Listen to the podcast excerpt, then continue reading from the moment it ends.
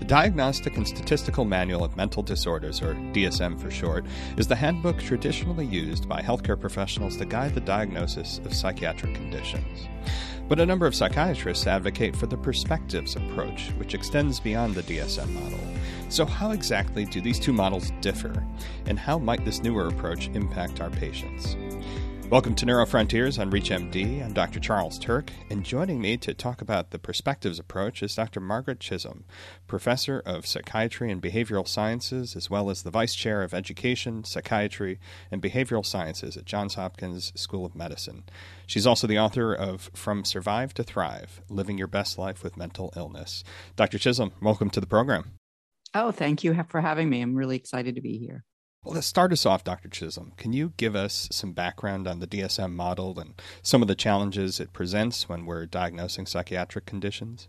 Yeah, so I mean, the DSM has many merits, uh, but it's really limited when used to formulate patients and to understand patients in all their complexity because the DSM is really um, a categorical approach to understanding mental illness or psychiatric problems. The limitation of a categorical approach to understanding patients is that it really lends itself to thinking about these syndromes within these categories as diseases. But as we know, psychiatric problems can have uh, a variety of origins and they are not all because of a broken part or a broken function in the brain or the body. With that in mind, what is the perspectives model and how is it different from other approaches? Yeah, so the perspectives of psychiatry is really just making explicit what we clinicians know implicitly that not all psychiatric problems are diseases and it and so not all can be explained using disease reasoning.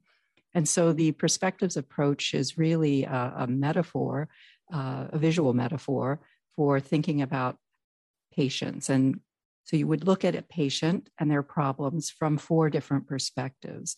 And you'd consider is this something that the person has? Is it something like a disease, like schizophrenia or manic depressive illness that has come upon them unbidden? Or the second perspective is this um, problem arising does it have its origin in something uh, that the person is doing, like a uh, eating disorder or a substance use disorder? Or the third perspective is this uh, problem, the psychiatric problem, originating in who the person is? Is it uh, uh, an expression of their personality, their affective temperament, or their cognitive capabilities? And the fourth perspective asks us um, to consider is this psychiatric problem originating because of something the person has encountered? Is it part of their life story? And obviously, there's overlap among all these perspectives, but uh, it's different from thinking of someone only as having a disease. So, can you tell us how the perspectives approach empowers patients to flourish?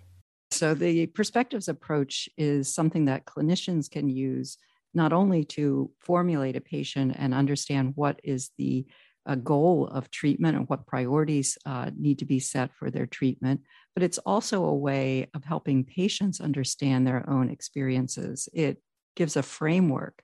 Often, when I meet with patients, I'll ask them, you know, you're coming to me with these problems or this problem. How much of this do you think can be explained because of something that you're doing or something that you have or who you are as a person or something that you've encountered in your life. And it really does open people up to be able to uh, understand the various origins of their problems and how they might be interacting and, and what needs to be done to help them feel better. However, my job, I think, as a psychiatrist, I think as a, as a physician in general, is to help people reach their greatest potential. For those just tuning in, you're listening to Neuro Frontiers on ReachMD.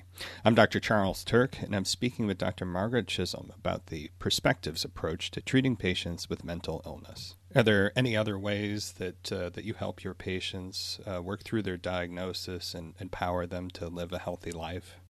So I would look at the uh, four pathways to flourishing that have been described by the epidemiologist at Harvard, Tyler VanderWeele, which are family, work, education, and community, and look at those aspects of someone's life and whether or not there are ways that those aspects of their life can be strengthened that would allow them to uh, flourish in life and be able to really thrive. As an example, I worked for 10 years at the Center for Addiction and Pregnancy, and we saw pregnant women often addicted to heroin.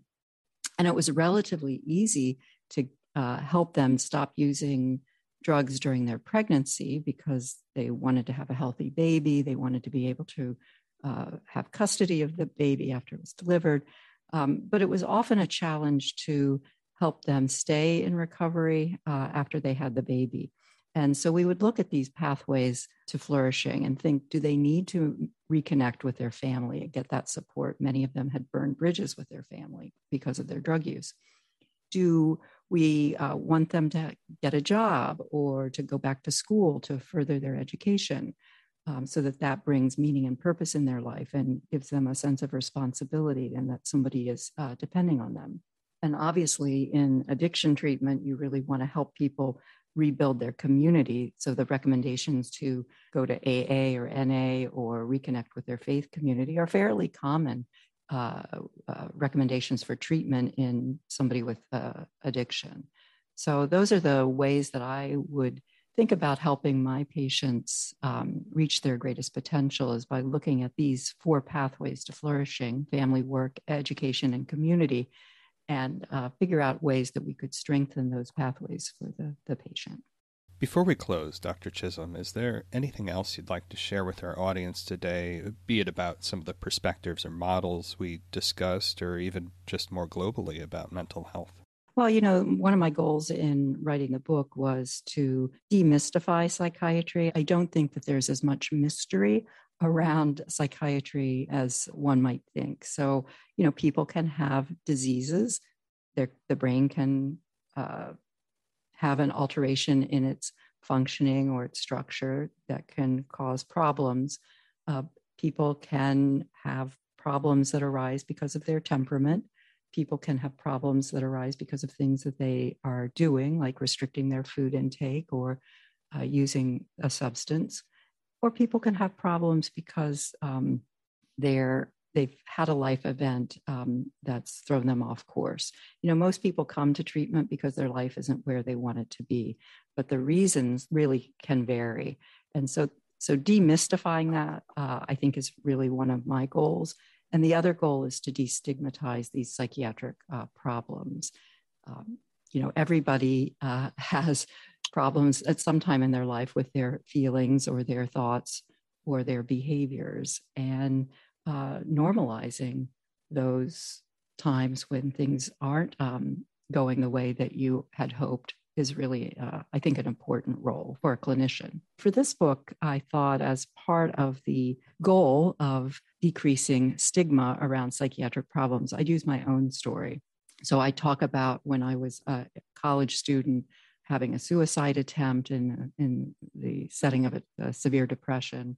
And then I also uh, share my story uh, many years later of having a postpartum depression. In addition, I've lost two uh, family members to suicide a, a, first cousin, as well as my brother, who passed away in 2012. So I share those stories to make a couple of points. One, that these are nothing to be ashamed of, these um, problems, they happen to everyone. And two, to show that even with these problems, people can flourish um, and go on to lead a good life, um, as I think I am. Not only did I want to illustrate the points in the book, but I also wanted to destigmatize these problems and give people hope that they could uh, go on and lead full lives despite, uh, and sometimes even because of their mental illness.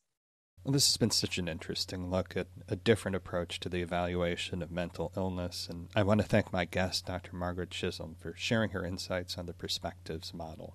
Dr. Chisolm, it was a pleasure speaking with you today. Oh, thank you. Thanks for having me. For ReachMD, I'm Dr. Charles Turck. To access this and other episodes in our series, visit reachmd.com slash neurofrontiers, where you can be part of the knowledge. Thanks for listening.